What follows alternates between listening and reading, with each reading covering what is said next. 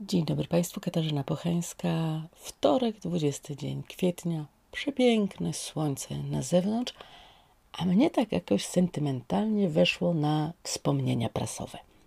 Dlaczego? Od tak nagle w mojej głowie pojawiło się pytanie, kiedy ostatni raz widziałam kogoś, kto czyta gazetę. I szczerze, nie mogę sobie przypomnieć. W metrze teraz wszyscy patrzą w komórki, niektórzy śledzą coś na czytnikach, ale gazeta w ręku to chyba było przed COVID-em.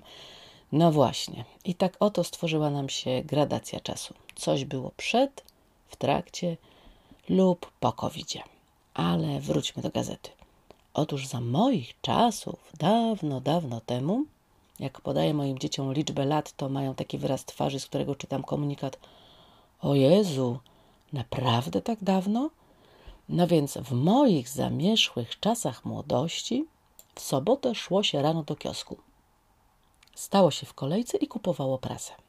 Oczywiście wybór był wówczas raczej ograniczony, ale ile szczęścia niosło się do domu. Na ostatniej stronie niektórych gazet były bowiem na przykład pojedyncze kolorowe zdjęcia. Wycinało się je, wklejało do zeszytu. Pamiętacie Państwo?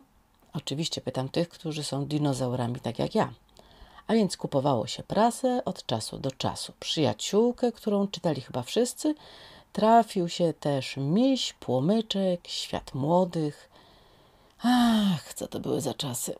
Farba drukarska zostawała na palcach co bardziej gorliwych czytelników, a ci zmotoryzowani używali gazety po jej przeczytaniu do ocieplania odzieży jadąc na motorze a i dobry papier opakunkowy też z gazety dało się zrobić. W moich czasach gazeta to był must heaven, a teraz wszystko elektroniczne. Wiadomości zmieniają się co godzinę.